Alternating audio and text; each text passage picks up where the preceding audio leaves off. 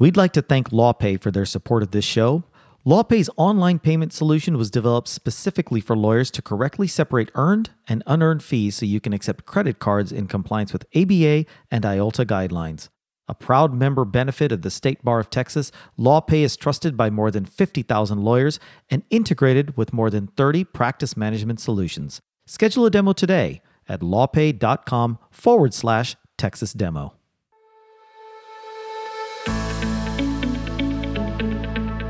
Welcome to the State Bar of Texas podcast, your monthly source for conversations and curated content to improve your law practice.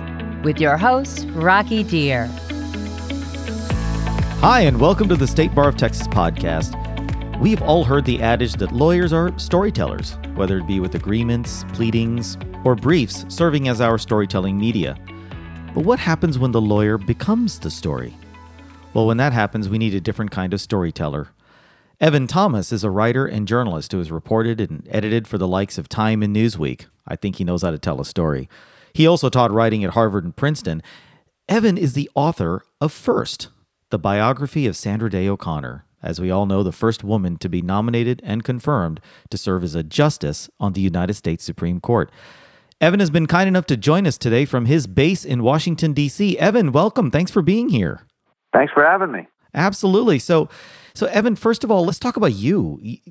It sounds like you've had a pretty storied life yourself, reporting for Time and Newsweek. How did you get into journalism? You know, tell us a little bit about about your background in in in the work you've done. I mean, you must have met some really interesting people along the way. Uh, well, I went to law school, uh, to the University of Virginia Law School, but I decided I wanted to be a journalist and not a lawyer. So I got a job at Time Magazine covering the law and wrote about the Justice Department and the Supreme Court, uh, but then drifted into politics and covered Congress and political campaigns and became the Washington bureau chief of Newsweek. And I did that for 10 years and then became an assistant managing editor and then an editor at large. Basically, a rewrite guy, really. I, I wrote I wrote more than 100 cover stories for Newsweek drawing from other people's reporting, wars, elections, all sorts of stuff. Sometimes the law, but typically not. Meanwhile, I wrote uh, wrote a lot of books. The Wise Men with Walter Isaacson, biographies of Bobby Kennedy and Nixon and uh, Eisenhower, a book about World War II called Sea of Thunder. I wrote ten books, and so this is my my tenth book. This came to me because Sandra Day O'Connor thought about doing her memoirs and I was briefly considered uh, as a ghostwriter for them. But I could tell talking to her that she didn't really want to do it. Mm-hmm. And, in any case, she got dementia. She got uh, right. uh, uh, she started to get Alzheimer's. Right, so right. the family decided let's do this as a biography, and, and that's how that's how this book began. Do you know how they found you? I was the author with a law degree who was working with her editor, Kate Medina at Random House. Random House was her publisher for The Lazy B, uh, I had done Random House books with her before, and uh, they the family did go down a list of historians and sort of checked me out a little bit, and uh, then they came to me and said, "Would you do this?" And I said, "Sure."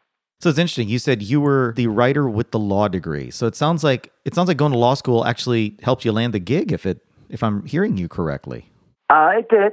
I don't want to uh, pretend that I know more law than I actually do because uh, I, when I went to UVA, that was a long time ago, 1974. But importantly, I took constitutional law from J. Harvie Wilkinson, who is a Fourth Circuit Court of Appeals judge and a really great teacher. And the about the only thing I really remember from law school, but I did remember it was the Fourteenth Amendment, and that's a lot of what Supreme Court justices do, at least in the cases that are memorable in the cases oh, sure. that matter. That's where the action is. And so that I did, you know, I, I uh, the idea of strict scrutiny, and that kind of thing, that was not a foreign concept to me.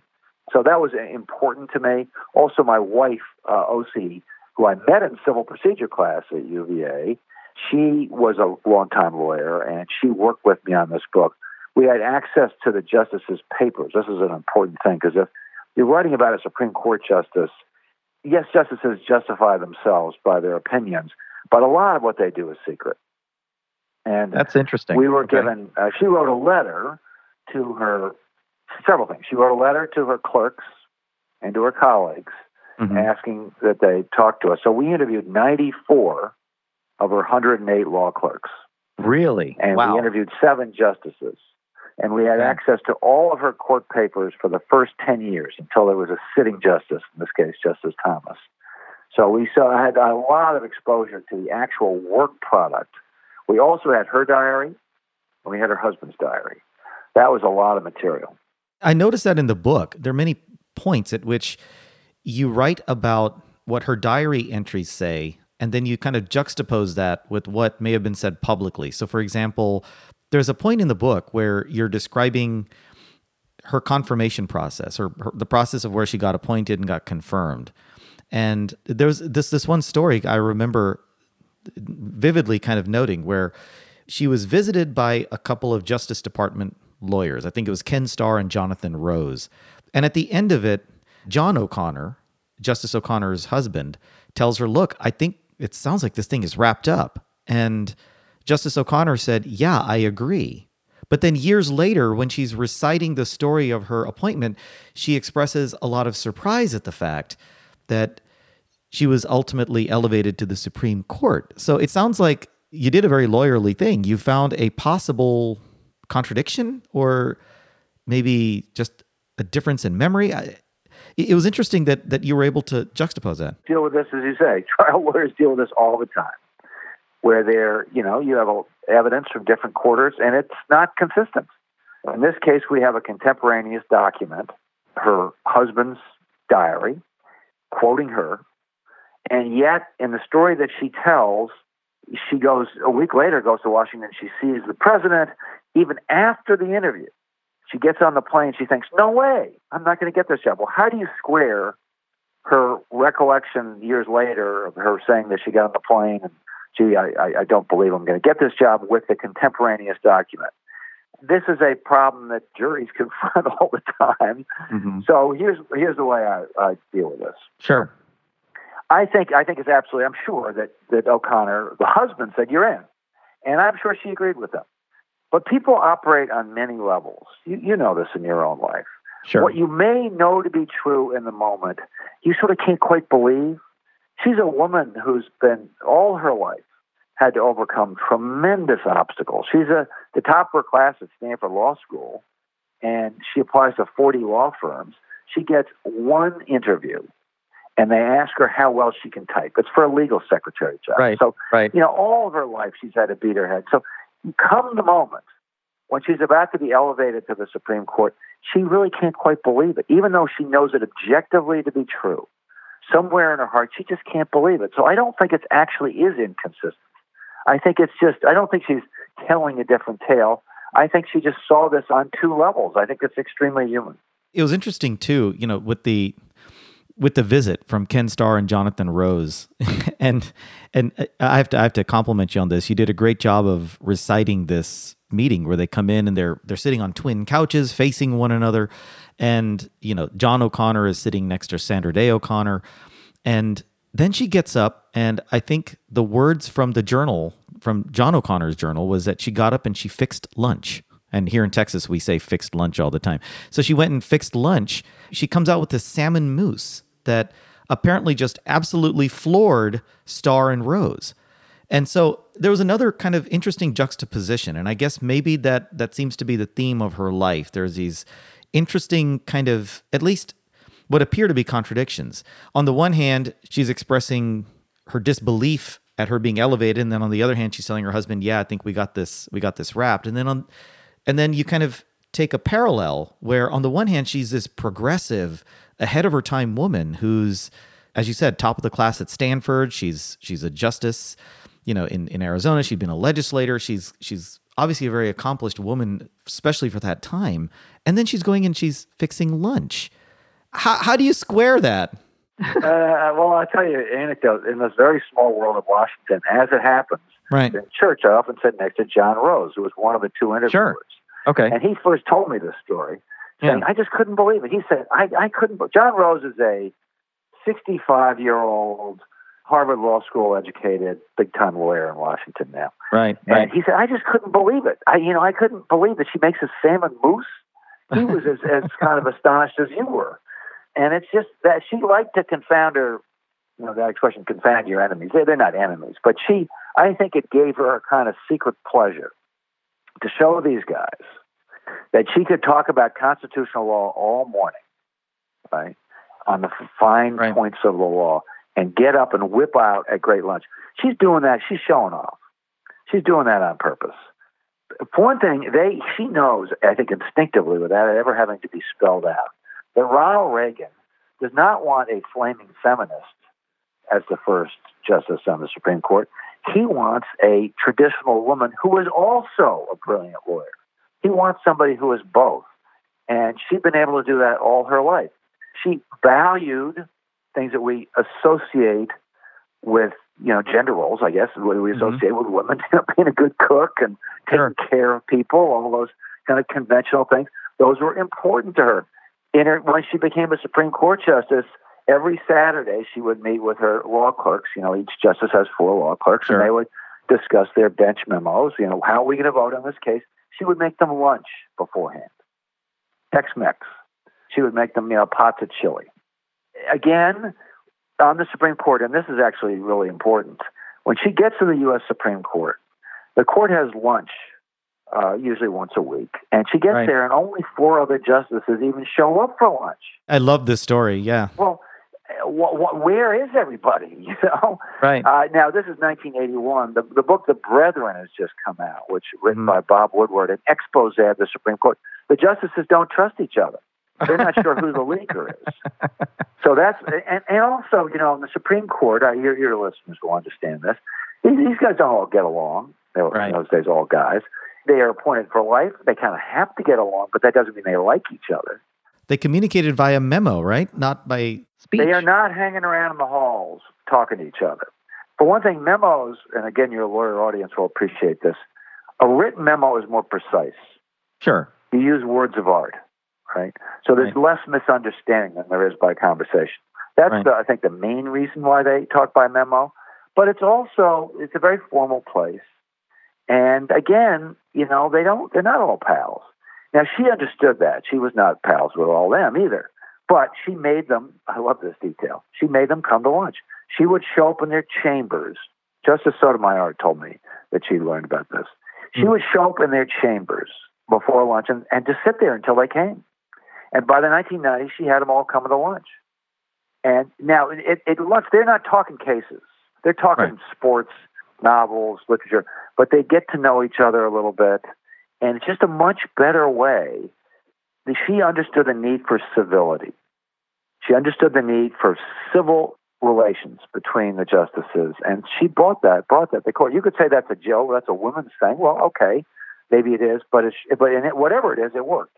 I'm sort of struck by the irony of you and I, you know, two guys talking about feminism, you know, especially in the in the 1980s. You know, it's I, am I'm sure somebody's going to pick up on that and say, where did the two of you get off talking about feminism? But well, that I, listen, I, I I appreciate the irony of this and also the awkwardness of it.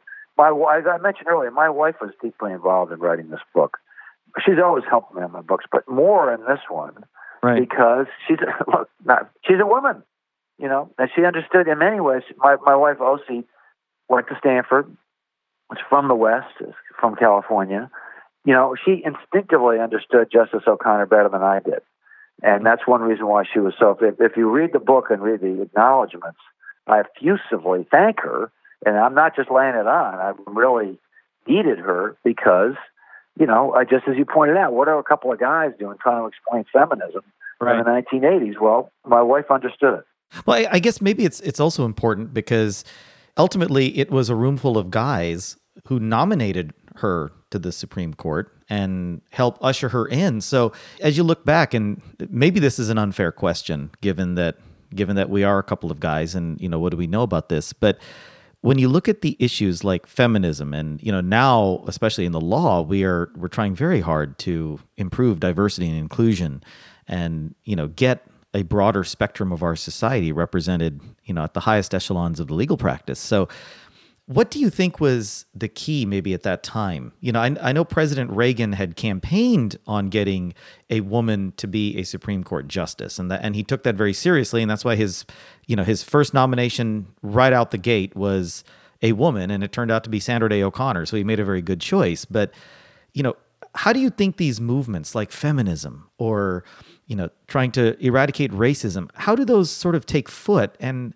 how do they sort of build up in crescendo versus maybe other movements that don't quite take on the same center stage in our society? Yeah. I mean, it's very hard to change norms. And there's sort of, just off the top of my head here, Yeah. a couple of things occur. One way is like a war is to just smash through, you know, break down the walls. Some of your listeners will remember Bella Abzug. You know, the wave of feminism of the early, late 60s and early 70s, Sure. some of those kind of pretty direct frontal assaults, you know, burning your bra. That was a, you know, that sounds kind of creepy and weird now, but that was a, they talked about the women's lib and burning bra burners and all that. And it was very kind of a frontal assault. Now, that was offensive to a lot of people. You know, it worked in a way. It got Right. people's attention, right? Right. And it was, and, and so it's important. But if, of course, it bred a reaction. People will also remember Phyllis Schlafly and, and the backlash that occurred in the 70s. And that's how the moral majority gets going, partly. And so, you know, these frontal assaults, every revolution creates a counter revolution. Mm. So that's, that, that's the risk of the frontal assault. But there's another approach, and that's much more incremental and sort of one step. And Justice O'Connor is more in the second group, where she realizes that you can create more trouble for yourself by not being kind of shrewd and incremental. I'll give you an example, an important example. Sure. When she's at this Arizona state legislature, Mhm. the Equal Rights Amendment is coming up, and this is almost non-controversial in the late '60s. The, you know, but to amend the Constitution, you have to have, I guess, what's two thirds of the states. So, and it looks like it's going to pass. Mhm. It gets to Arizona, and Justice O'Connor, she's in the legislature. She introduces it, and then she's majority leader, first ever woman majority leader anywhere. Right. She lets it die in committee. Why? Because if she knows it's not going to pass. And instead, so she's being practical. She's, of course, the feminists feel betrayed by her. What are you doing? Are you selling out to get a judgeship? Why are you letting this die? Mm-hmm. Her response is she does it locally. She uses her power to change every single statute in the state of Arizona that has a gender discriminatory aspect to it. There are dozens of them. She does Hmm. all that locally because she can get that done. And she knows she's being practical. Instead of breaking her pick on the ERA, which was going to lose on the floor, which might make her feel good and get on cable. They didn't have cable TV then, but you know, Sure. might put on a big show. Instead, she's practical. Let's do this locally. And that's very much her. You know, do it incrementally, do it locally, step by step. Don't make unnecessary enemies, but get it done.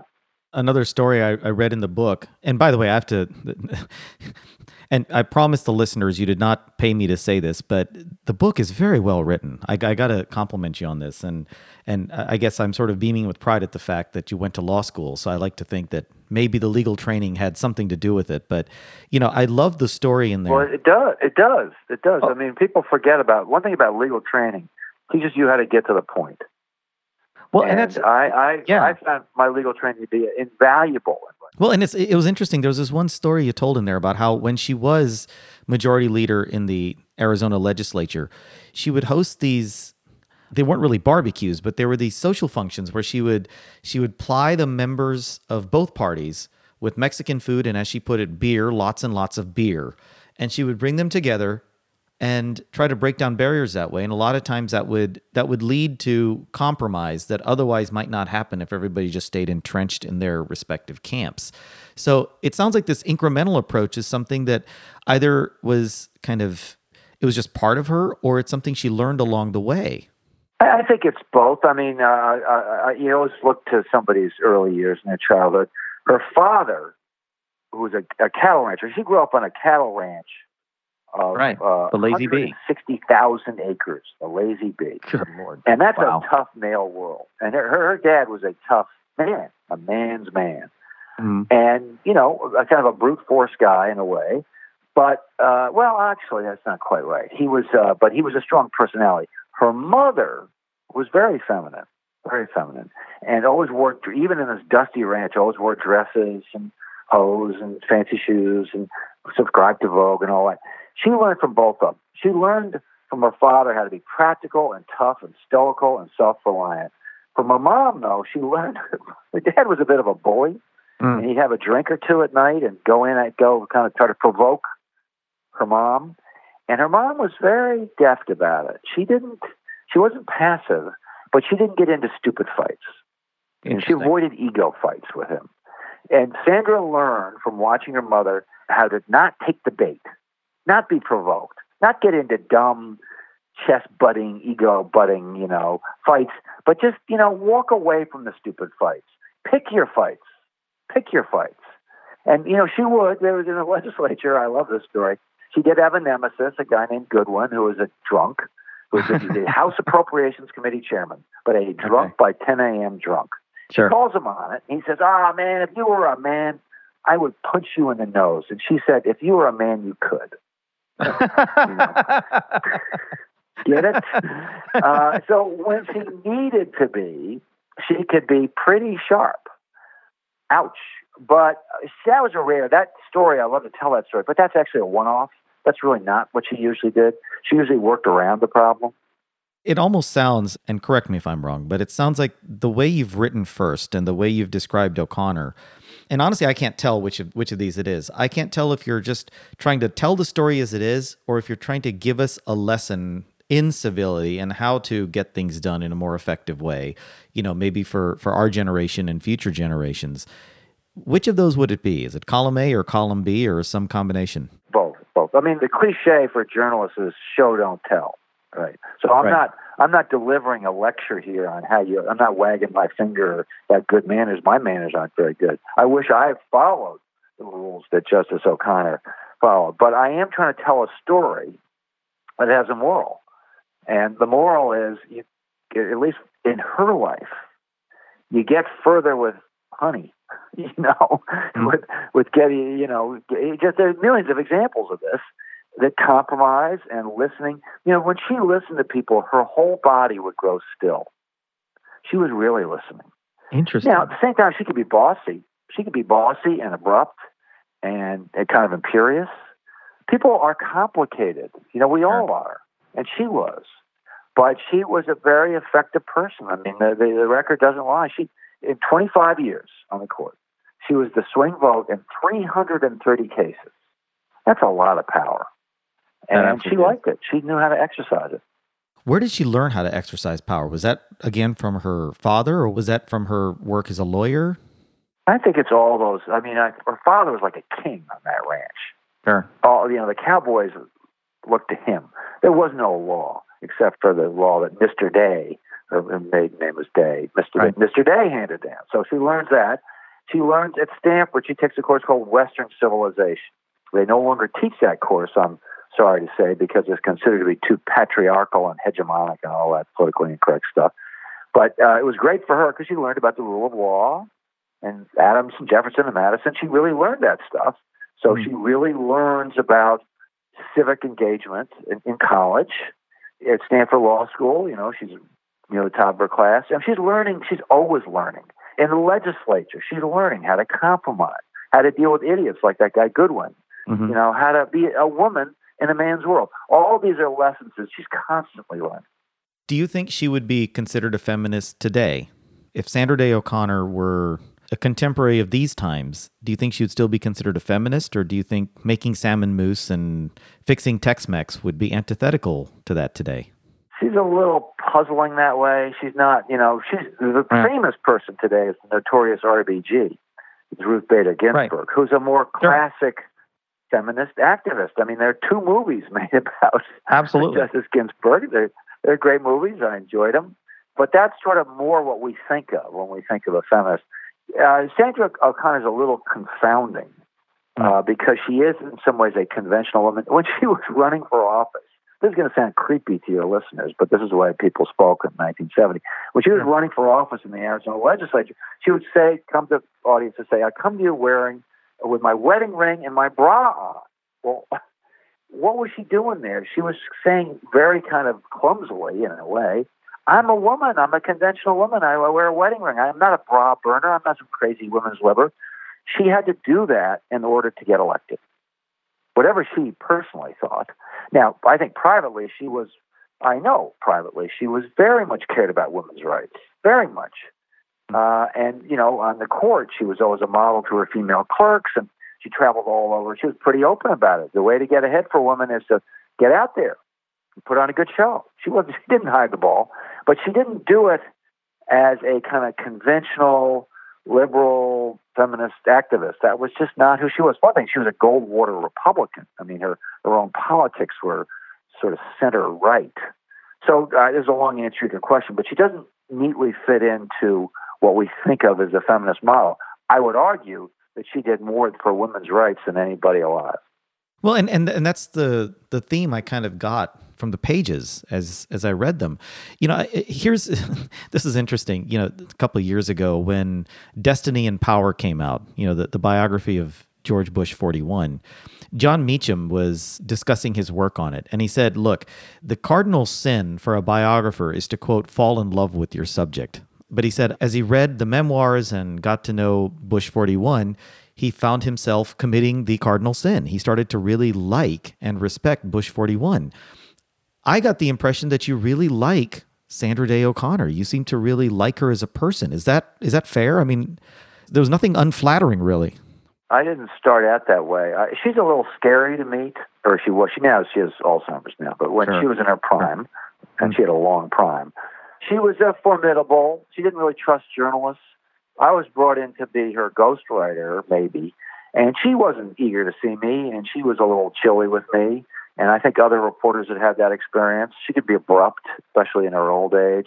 So I didn't start out loving her. Also, she has a kind of a prim quality at times to the outside world, and also uh, even a bit of a phony politician's side. Those are all sides I saw superficially at first. They put me off as I got into this, as I got to know her a little bit, and she had she was starting to have dementia, so I I didn't see the full O'Connor personally.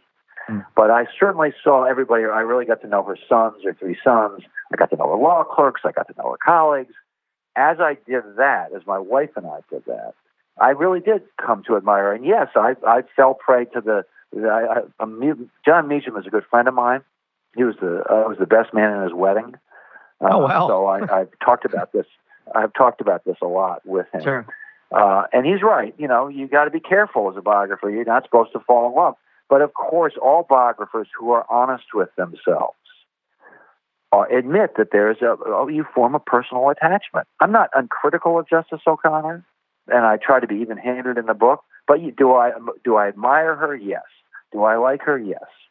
One thing that I, as I'm getting to know you, there's something that I think you and Justice O'Connor, you may have a lot in common, but there's one thing that stands out as we've been talking, and that is your spouses. You both seem to have very supportive and powerful spouses. In your case, Oscie is, is obviously a very accomplished attorney who's who's helped you put this book together. In Justice O'Connor's case, her husband John, you know, effectively gave up this this powerful, very comfortable, you know, senior partner position in Phoenix to move to Washington and, as he called it, become second fiddle to his wife. And so, could you comment for a moment about, you know, maybe these great people that we always read about? You know, to what extent do their spouses play a role in their greatness and in their accomplishments? It sounds like it's pretty significant. Critically. I mean, I've written about presidents, and where things kind of break down in the marital bedroom, there's often the presidency. Let's take the most powerful job on the planet. Okay, sure if the president doesn't have a close relationship with his or her spouse, trouble. Richard Nixon, who I wrote about, he had mostly had a good marriage with Pat, but in the mm. White House, it, it, it deteriorated. He started drinking. She started drinking a little bit too. They became apart. That hurt Richard Nixon. No question about it. One thing, she would have told him to burn the tapes, but she didn't because he didn't ask. So I, you know, you look at LBJ and Lady Bird, how important that was to LBJ, even though he was an unfaithful husband and kind of mean to her. They had really, uh, in some ways, had a great marriage. Critically important. Life at the top is lonely. Human beings really aren't meant to do those things alone. They need support, help, companionship, trust. And if you're lucky, you get that from your spouse. So it sounds like both John and Sandra married well. If you look at it from that perspective, they they found people that could that could support themselves. So you know, the book is a, as readers will find, it's a love story. Now, like most love stories, it's not t- completely uncomplicated because John really did have to give up a lot Sure. to go to Washington, and his law career was not great there. He didn't really work out at a law firm. He'd been the big man in Phoenix. I mean, the big man, uh, in a kind of a old-fashioned lawyer's way. He was head of the Rotary. He was head of a couple of hospitals. Politically involved. He was great at people keeping out of court. His his great skill was to say, keep big businesses out of court. But Washington does not have a practice like that. And so he was, I wouldn't say he was a failure, but he was not a success. And that was very tough on his ego. And she understood that. And then when he got Alzheimer's, she did everything she could to care for him, even taking him to her chambers where he would sleep on the bench on the front hall. But eventually she had to leave the court. She had to leave the court to care for him. She said so. I'm, he sacrificed for me. Now I'm going to sacrifice for him. The height of her powers, she resigns from the Supreme Court to take care of him. Within six months, he can barely recognize her. I mean, talk Wow. about tragedies. Uh, Wow. And you know, it's just a heart, it's just a heartbreaking but kind of wonderful story at the same time. So Evan, Evan, one final question that's kind of it's it's unrelated, but it goes back to the book in a way. You know, you've been to law school, you've written now 10 books. What do you think is maybe a writing tip that lawyers, you know, practicing lawyers need to learn from people like you, those who are in, in the journalism field, in the I'll call it the professional storytelling field. What are some writing tips maybe we need to start thinking about that maybe we haven't quite taken to yet? Well, this is presumptuous of me, right? Because I'm not. Uh, I, I've never stood up in a courtroom, and I I've, I've watched trials, but I've never been. Sure. So this is highly presumptuous. But I would say first, tell a story, and I think a lot of your listeners already do this. Great Sure. trial lawyers are are storytellers. So that's. I'm not telling saying anything that they don't already know, but I would definitely say you've got to tell a story. The other thing I think lawyers do now, I understand this because they have to because the record is important.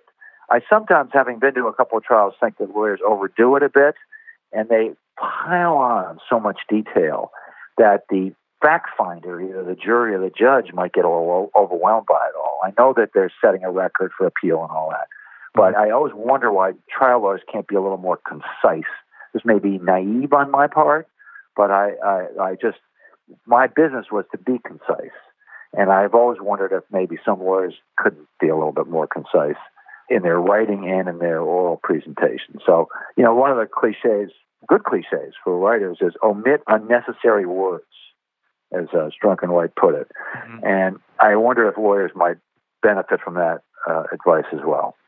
Well, you've got a law degree, so you get to call yourself a lawyer, and so you're giving advice to us, and we'll take it as advice from a peer. So, so you know, thank you for that. I think it's advice that we all struggle with every day when we're writing our briefs or when we're telling our stories. So, you know, I appreciate that, and you know, great, I, mean, I will say that the, great ones, the great ones, just a, one other point, getting to the point. You know, the really Sandra Day O'Connor could go through a thousand pages of turgid, complex documents and pick out the point. Bang. Chief Justice uh, Roberts told us that when he was, or he argued forty cases before the Supreme Court, and mm. he always looked to her question first because it would frame. He would he'd get a sense of where the court was going, what he needed to do.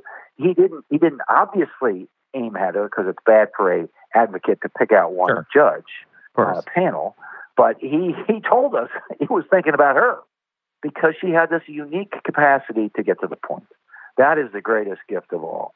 That is interesting. Well, unfortunately, that is all the time we have for today. I could go on and on, Evan. This is fascinating. But, you know, Evan Thomas, thank you for joining us so much. And of course, I want to thank you, the listener, for tuning in. You know, this podcast, as you know, is brought to you thanks to the generous support of LawPay. So, LawPay, as always, thank you for what you do. And if you like what you heard today, please rate us and review us on Apple Podcasts, Google Podcasts, or your favorite podcast app. Until next time, remember, life's a journey, folks. I'm Rocky Dhir, signing off for now.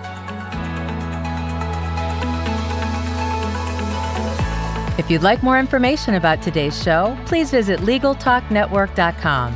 Go to TexasBar.com slash podcasts, subscribe via Apple Podcasts and RSS. Find both the State Bar of Texas and Legal Talk Network on Twitter, Facebook, and LinkedIn. or download the free app from Legal Talk Network in Google Play and iTunes.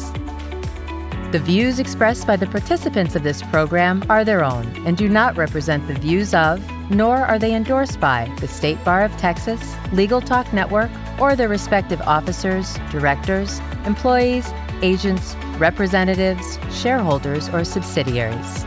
None of the content should be considered legal advice. As always, consult a lawyer.